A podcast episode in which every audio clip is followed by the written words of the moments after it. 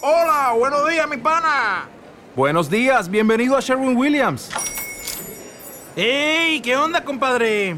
¿Qué onda? Ya tengo lista la pintura que ordenaste en el ProPlus app. Con más de 6.000 representantes en nuestras tiendas listos para atenderte en tu idioma y beneficios para contratistas que encontrarás en aliadopro.com. En Sherwin Williams somos el aliado del PRO.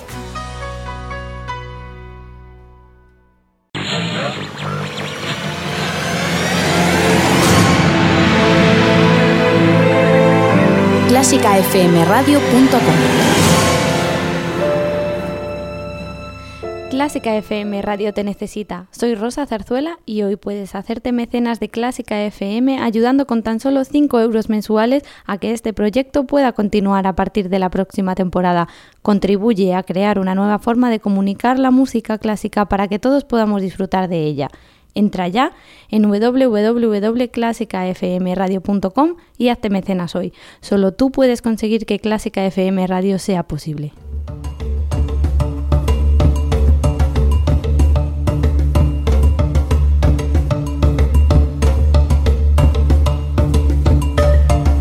Saludos a todos nuestros oyentes desde clásicafmradio.com. Soy Rosa Zarzuela y me acompaña Paloma Zarzuela. Hola, ¿qué tal? Estamos en Arqueomúsica, el programa en el que descubriremos músicas de todos los rincones del planeta, músicas de las antiguas culturas, instrumentos tradicionales y costumbres que aún se conservan hoy en día. Recuerda que podéis seguirnos desde la página web de clásicafmradio.com, desde el Facebook de clásicafmradio.com o en Twitter con el hashtag Arqueomúsica, para hacernos llegar vuestras dudas, sugerencias, comentarios, lo que se os ocurra. Hoy viajaremos hasta Japón, una cultura milenaria con una tradición musical muy presente en la sociedad desde la antigüedad.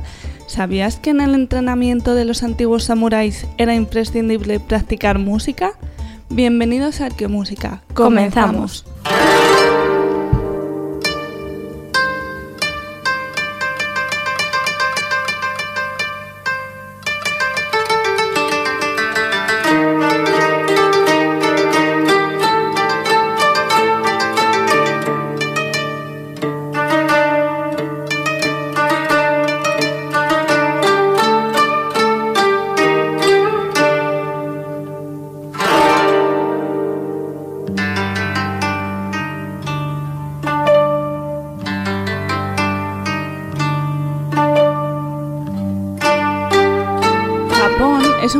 Un país del este de Asia formado por nada más y nada menos que 6.852 islas.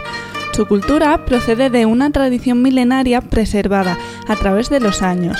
De hecho, en el siglo XVI, por miedo a una posible invasión europea, suspendieron todos sus contactos con el exterior, y esto derivó en un aislamiento de más de 250 años.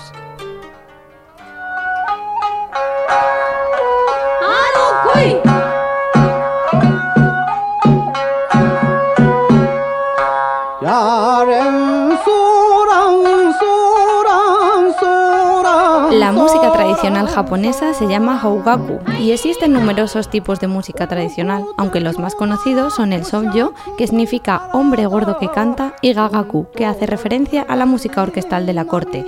Ambos estilos provienen de los siglos 7 y 8 de nuestra era, coincidiendo con el periodo de máximo esplendor del imperio japonés, donde las artes y en concreto la música gozaron de gran importancia.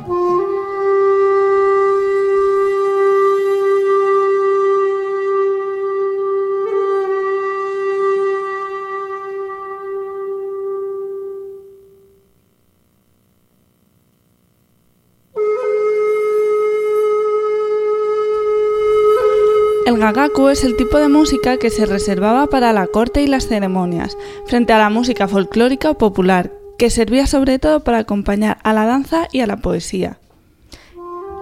Esta música se caracteriza por la fijeza de sus elementos, altura de los sonidos, ritmos, instrumentos. Tanto es así que el gagaku que hoy conocemos y escuchamos es exactamente igual al que escuchaban en la antigüedad. Y no creáis que esto es una anécdota, es una realidad descubierta por un musicólogo japonés que se dio cuenta cuando consiguió descifrar partituras del siglo VIII.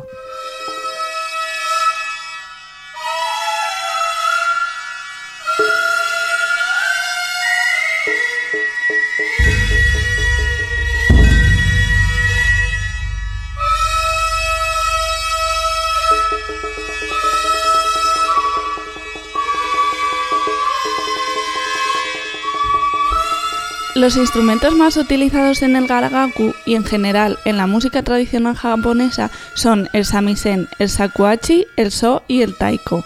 El samisen es una especie de laúd de cinco cuerdas, el shakuhachi es un tipo de flauta y el so un tipo de instrumento de viento similar a una gaita pequeña. La historia de este instrumento es realmente interesante. Está construido con 17 tallos de bambú, cada uno con una lengüeta de metal en la base. De estos 17 tubos, dos son más largos y no producen sonido. Cuenta la leyenda que los sonidos del instrumento imita la llamada del ave fénix y que estos dos tubos que no suenan son una referencia estética a las alas del animal. Escuchemos el so.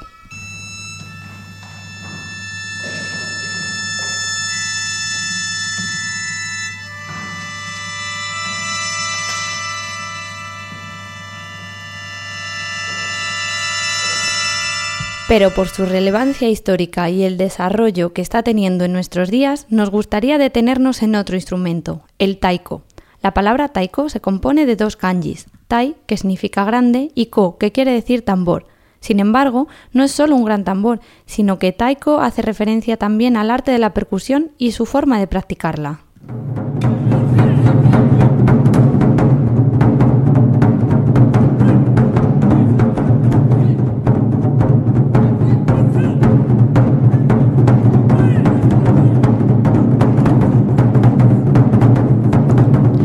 Se trata de una manera de tocar en la que se da tanta importancia al sonido que se crea como a la manera en que se forma ese sonido. En este arte cada movimiento, sea hacia el parche o en el aire, tiene sentido.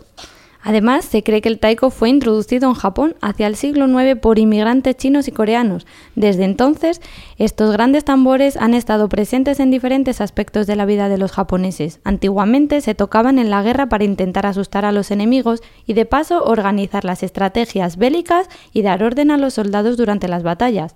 Pero también se podía practicar en ceremonias religiosas y otros eventos festivos.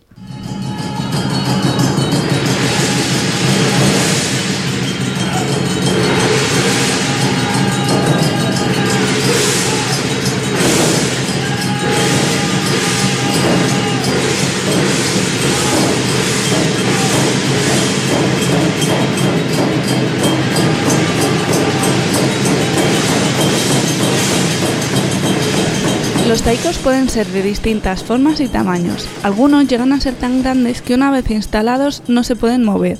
Además, están fabricados con un único trozo de madera que se vacía por dentro, por lo que en ocasiones se hacen con troncos de árboles centenarios.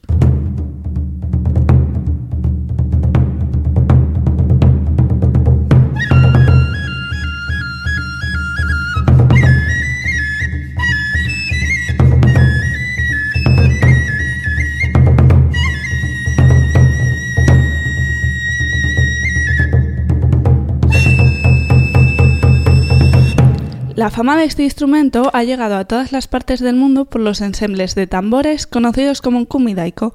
En 1951, el percusionista japonés Daihachi Oguchi decidió reinventar la práctica de este instrumento de percusión y reunir diferentes taikos para tocar en conjunto. Además, Daihachi se basó en la batería jazz para desarrollar su idea que cambió para siempre la manera de practicar este instrumento. En la década de los 60 se formaron los primeros grupos de kumidaiko y rápidamente se expandió por todo el país. Desde entonces también se han establecido ensembles repartidos por todo el mundo. Nos despedimos con una obra que se llama Tsunami, de Seichi Tanaka, el primer profesor de Kumidaiko en Estados Unidos y fundador del famoso ensemble San Francisco Taiko Dojo. Hasta el próximo programa.